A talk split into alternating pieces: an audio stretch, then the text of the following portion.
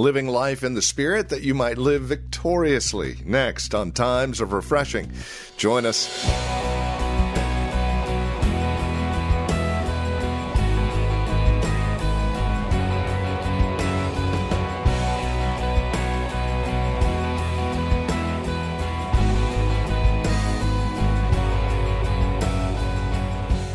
Living as a successful Christian. And by success, I mean spiritually successful, living out all the desires of God as He's intended. How we do that is focused here on life in the Spirit. Welcome to Times of Refreshing from The Well, a Christian community in Livermore, California. Pastor Napoleon Kaufman continues our look at Galatians chapter 5, verses 16 through 26 today, as we focus our attention on what it means to live life in the Spirit and why it is so important. Here's Pastor Napoleon now with today's broadcast. There's a place for being angry. Jesus looked at his disciples with anger. There's a place for us. God doesn't want us to be without emotion. We should. There's things that we should have a righteous indignation about, and it's, it's right to be angry. I mean, you can't, and, and there's times when you may need to project your voice to make your point across. I said, take out the trash. Look at them over there. I said, take out the trash. They know I love them. But if your mom told you to do it five times and then your mom comes to me and says, Hey, I told them five times they're not doing it, then the lions got to roar. And then I go back and watch my basketball game. Can I have an amen? There's times as a, as a high school football coach when I have to get on kids. And it's funny because, and, and I, and I do it on purpose. If I have to get on a kid, I'm not going to say, hey, little Johnny, I know you just messed up and you got the quarterback sacked and his back is hurt and now we're in trouble for the rest of the game, but it's okay. Try to do a better job next time, Johnny. Is that what y'all want me to say? No, I said, dude, what are you doing? You just got him blown up, man. Let's go. And there's times when, and some of my coaches have seen me on purpose. I'll like go ballistic, but I'll, but I'm doing it on purpose. And I, ah, I'm going to act like this is like the worst thing in the world. Then I'll turn around and look at my coach and say, There's times when you have to, but that doesn't mean he, but when you have a consistent behavioral problem where you're constantly losing it and out of control, and you have outbursts of wrath and you blank for a minute, now we got a problem. Now you're in the flesh. Can I have an amen, y'all? Now we're in the flesh. Now you're blanking out for five minutes, breaking stuff, throwing stuff, tearing up the house that you got to fix. And now we're in a position where now, hey, you're getting in the flesh. Now, if you're if you're driving your car and somebody cuts you off and you follow them for three blocks and then pull up on the side and start yelling at them through your window, you are yeah. Now you got outbursts of wrath and you're getting in the flesh because you know people do that in the church. You cut them off one lane and then they, they following you for two blocks. Am I preaching this morning, y'all? Out. That's a work of the flesh. You got to get your flesh under control. And we're going to talk about this here. But you get your flesh under control and understand you, understand your makeup, understand who you are as a person and how you're built. That this is my flesh. This isn't God. This is my flesh. I got to understand this. And this isn't even demonic yet. We haven't even got to the demonic realm. I'm just being in the flesh. Can I have an amen? And then he says here, he says, selfish ambitions dissensions, heresies. He says envy, murderers, drunkenness, revelries, and of the like. And the like. He said, of which I tell you beforehand, just as I also told you in times past, that those who practice, somebody say practice, such things will not inherit the kingdom of God. Practice. This is this has become a consistent behavior in your life. He's not saying if you do this one time. He's not saying that. What he's saying, this becomes your practice. This becomes your lifestyle. This is why we want to live a life in the spirit. This becomes your lifestyle. You look up, and now you've displayed this consistent behavior. Even if you're somebody in the church, you have to stop and say, wait a minute, I got to break free from this. Because this isn't, this isn't, this isn't Christ in me. This is my flesh. And I've got to get out of agreement with my flesh and allow God to deal with me. Well, if you practice these things, then what happens is you begin to forfeit your, your opportunity to experience and inherit the kingdom of God. That's what he said. This disqualifies you. You can't say that you're saved and love God, but you don't reflect his nature. You can't say that you're a son or daughter of God, but you don't look like him. There's a lifestyle that's associated with, well, well, praise the Lord. Teach me how to live this lifestyle so that I reflect my Father. I don't want to look like the old Adam anymore.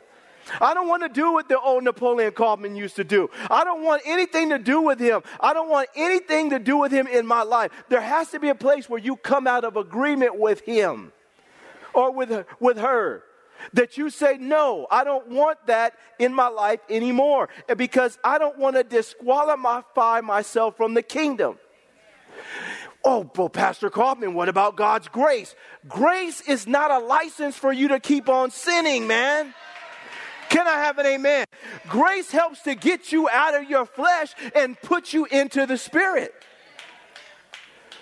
Grace helps you to become mighty in Him. And this is what we want. And so he says here, he says, a person like this will not inherit the kingdom of God. But look at verse 22. This is the beauty. He says in verse 22, but the fruit or the manifestation of the Spirit, he says, is love, joy, peace long suffering. Now, I want to stop here because this is what starts to come out of you when you start to enjoy the life in the Spirit. God starts to teach you how to love, it just comes out of you. I say this often, and, and I want to just say it again. I never, when I gave my life to God, I never cried so much in my life. I couldn't believe how the Lord started to share his moral attributes of love with me. You know, you think you love, but when God starts to pour His love in your heart, He causes you to see things differently, and there's a tenderness that comes up, upon you, and He opens your heart. I just remember just going to church when I first got saved, and I would just cry and cry and cry. It's like I was just being detoxed. And I would, I would sometimes I was like, man, get yourself together, dude. Are you gonna cry again this Sunday? Like, come on, man, Lord, not today. I done messed up my suit and everything. I'm on the floor. I mean, it, but then you get in the presence of God, and then God's love just starts to flood your heart, and then and then you start looking at people differently. Like, man, I just love that person. I just really love that person. And it's like God starts to fill your heart with love. And then you start looking at stuff, and I'm looking up in the moon. I'm like, man, God, I, I just love the moon. And just love, I start loving stuff I don't even want to love. I'm like, well, I don't even love him. I don't want to love him. Can I have an amen, y'all? I don't even want to love him, but I do for some reason. It's just the love of God. Can I have an amen? God starts filling you with love, and it's like when you don't even want to love, you start loving people and stuff and things, and start loving things and people. And I'm looking at animals, and oh wow, I just love that. That horse is so beautiful. I just love him. I'm using language that I never used to li- use before. It's like God starts to fill you with love. Well, because His nature's in you. He said joy. When God starts to take you out of your flesh and bring you into the spirit, you start to experience joy. It starts to abound within your life. And it doesn't, now you understand, happiness comes and goes based on your favorable circumstances, but joy is an inward condition of heart that causes you to possess this. And be in that position regardless of your circumstance. So you can be going through it, but still have joy in your heart. Why? Because the Holy Spirit has infused it within you now. It's great to be around people that got some joy in their life, that smile, you know. You, you get around Minister Jennifer, she always smiling and laughing. She, you know, she got joy in her life. You get around certain people, you know, Minister Darlene, you know, Minister Darlene will cut you, but she'll do it with a smile, you know. She got a smile on her face all the time. I love Minister. Don't you love Minister Darlene? She'll cut you. Up. Ha ha. She, but hey, how you doing today? She got a lot of joy. She just got joy. You want to get around people that got that have joy in their life. Can I have an amen? You get around some people, they, they make you want to. I'm like, listen, I'm not taking, I got joy. I'm not taking what you got. Some people are always mad and always angry, and you get around them, they don't have any joy. God blessed them. God's prospering them. They, they got health. They're peaceful. Whatever got going on. What's wrong? I, I, you know what? I got something wrong, though. Everything wrong. Come on, man. Everything's not wrong with your life. Have some joy. Put a, some smile. You know, hey, listen, life is already tough. Have some fun as you go through it. The Holy Spirit will give you joy. You know, it's not, you're not more religious or deep because you walk around with a frown on your face. When I preach, you know, I like to laugh. I mean, I mean, the Bible says that God sits in the heavens and he laughs. There's a place for laughter and joy in your life. Don't think that you're going to be more powerful because you have a frown on your face. When I got, first got saved, went to a church and uh, I was amazed because you know all the all the leaders would sit up here in their big chairs and you know and that, that's what they want to do that's fine. You know it's a tradition. That's what they want to do that's fine. But my thing was okay if you're up here at least smile at least smile. I mean y'all sitting up here and everybody looking like i'm like i'm not doing that. I'm not doing that. I'm not doing that. I'm gonna have some fun. Because and then you know and then another thing if you're up here that stand up and worship with everybody else during the worship service. Don't no you're not you know you're overseeing the flock. No get up and praise the lord because he's overseeing the flock. Can i have, he's the one that's overseeing the flock. You get up and praise god too. Put a smile on your face. Have some joy. And can i have an amen y'all? The holy spirit wants us to have some joy. Stop frowning at everybody on your job he said, Peace. It's, this is what the Holy Spirit brings into your life. He brings a sense of peace and rest. You have peace with God, He helps you to have peace with man. He says, long suffering. The, the, the, the, fruit of the Spirit of God is He teaches you how to be long suffering. That means to suffer long, that there's times when you have to bear up under things for an extended period of time until God breaks you through.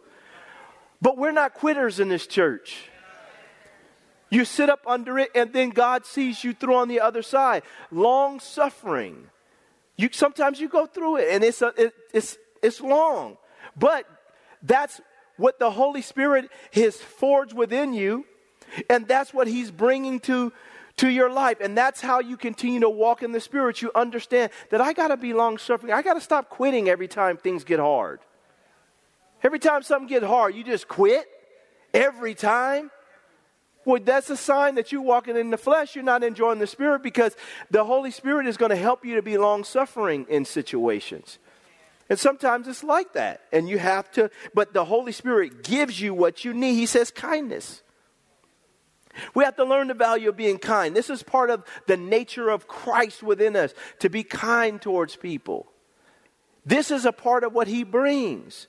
You may not have been raised in an environment where people were kind to me.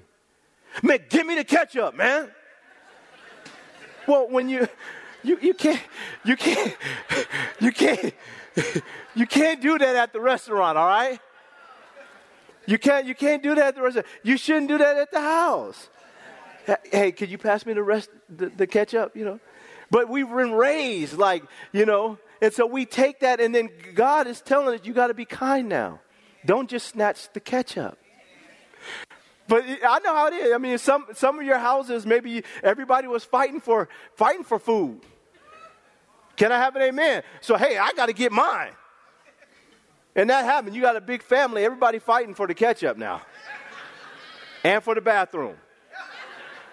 But, but there's a way you do things that in a kind manner. Amen? We want to make sure that we do that. And like goodness. We want, to, we want the people to sense that there's, a, there's goodness that's in us. This is the nature of, this is the moral attribute of God. It's goodness. Faithfulness. Can people count on you? When you start getting out of the flesh and start walking in the spirit, then people start to really get a sense that person is faithful. They're going to show up on time. They're going to, they're going to communicate. They're going to do what they're supposed to do. Faithfulness is a manifestation of God's spirit in your life. Gentleness. There's times when we, we need to be firm with stuff, and then there's times when we have to know the wisdom and have the wisdom to be gentle, and it, be, it just comes out of you. You can say something that's hard to say and do it in a gentle way. He says self control. That means that you know how to control yourself by the Spirit of God. Our flesh doesn't control us that we have self control, that we have ourselves under control. Sometimes that's tough. Sometimes that's tough because we make split decisions and we act in a moment. We have to learn how to have self control and be at peace within, even though everything around us is going crazy. It's like I was sharing earlier. Um, the, the, the waves are beating against the boat, and all the disciples there. Jesus is on the back of the boat sleeping. I have to understand he didn't, he didn't lose it. We got to get to a place where we have this quiet confidence about us and self control and understand the value of controlling yourself. He says here, not only self control, um, he says, Against such there is no law. If we live this kind of lifestyle, there's no law against you. No one will be, there's nothing that will stick in the court of law against you before the throne room of God. Nothing will stick. You may get accused, but you're not walking in the flesh, you're walking in the spirit. He says, and those who are Christ, look at verse 24, and those who are Christ have crucified the flesh with its passions and desires. So this means that these individuals, if we really lock into Christ, we, we start, it's not something that you're constantly have are doing, it's something that you've done. I've, I've locked the old man up, and I refuse to let him out. Now, obviously on a day-to-day basis we have to choose to do this but this becomes the lifestyle that people begin to see on your in your life on consistently. It becomes your practice. You're not practicing the things of the flesh you're practicing the things of the spirit and people they they start to see this. Now watch this y'all. This pattern with you. Like wow that person consistently is coming in here with a smile and they just seem like they always got joy that person is loved. And they, you see the lifestyle. And then, watch this, y'all. You get saved, and a week goes by. And you didn't cuss out your boss. A month goes by. And you're not trying to run people off the freeway who cut you off. Then, six months goes by. A year goes by, and people look and say, Man, what happened to that person? And then another year goes by, another year. And then people start looking at you and saying, this person now, whatever they've got in God, it's stuck.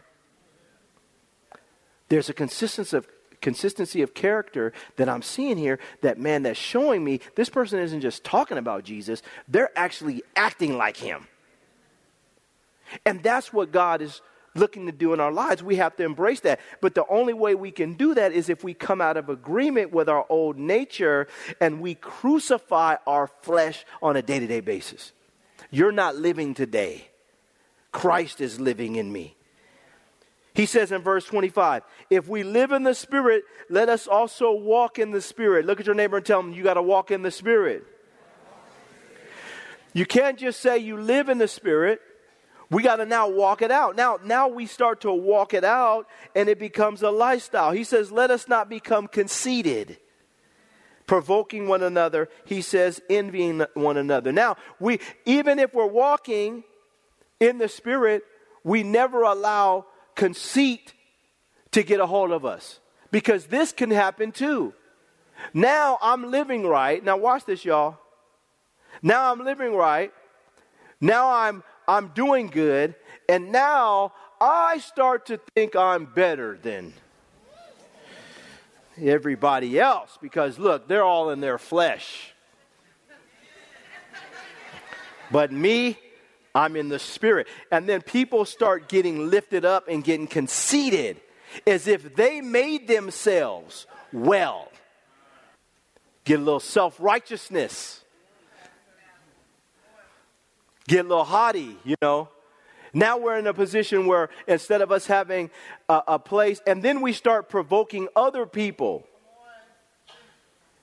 We start, we start provoking people and we start getting to a place where we start pushing people down the wrong road. And understand that everybody's going through their own process. Your process isn't their process. Stop trying to make people you and let them become like Jesus. And let God take them at their own. And then what happens is we, we got to get delivered from a self righteousness or conceit that often can come upon our lives if we're not watchful. I am that far away from allowing the old Napoleon Kaufman to come back. Don't you be fooled. Anybody can fall, but nobody has to.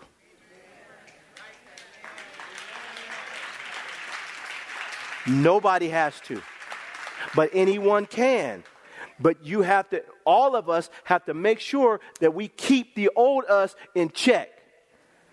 And we get out of our flesh because the enemy is very crafty at convincing you now and getting us conceited to the point where we think, I could never fall.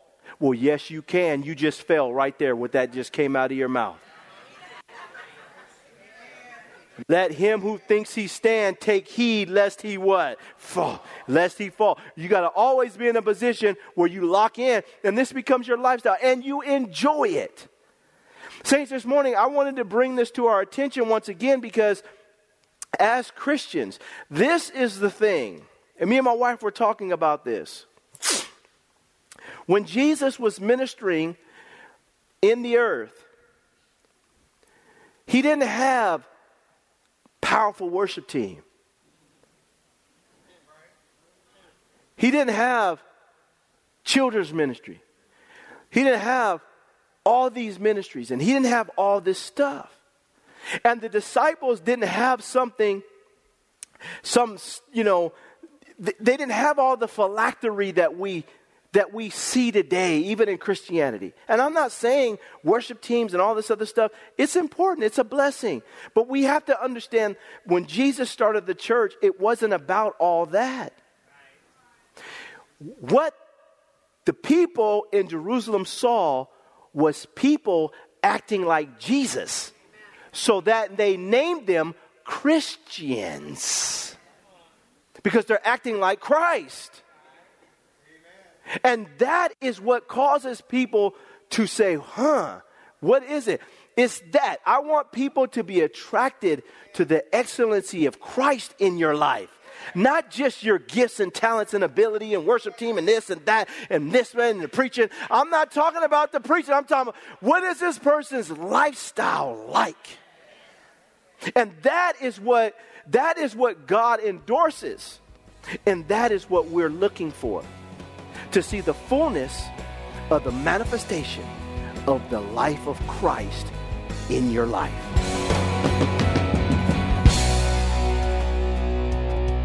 Thank you for joining us for Times of Refreshing with Pastor Napoleon Kaufman.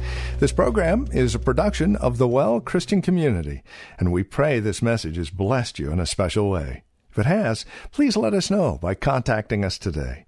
You can write to us at The Well Christian Community, 2333 Nissen Drive. We're here in Livermore. The zip code is 94551. You can also contact us by phone at 925 292 7800. That's 925 292 7800. Learn more about us as well as drop us an email at our website, thewellchurch.net. Again, that's thewellchurch.net.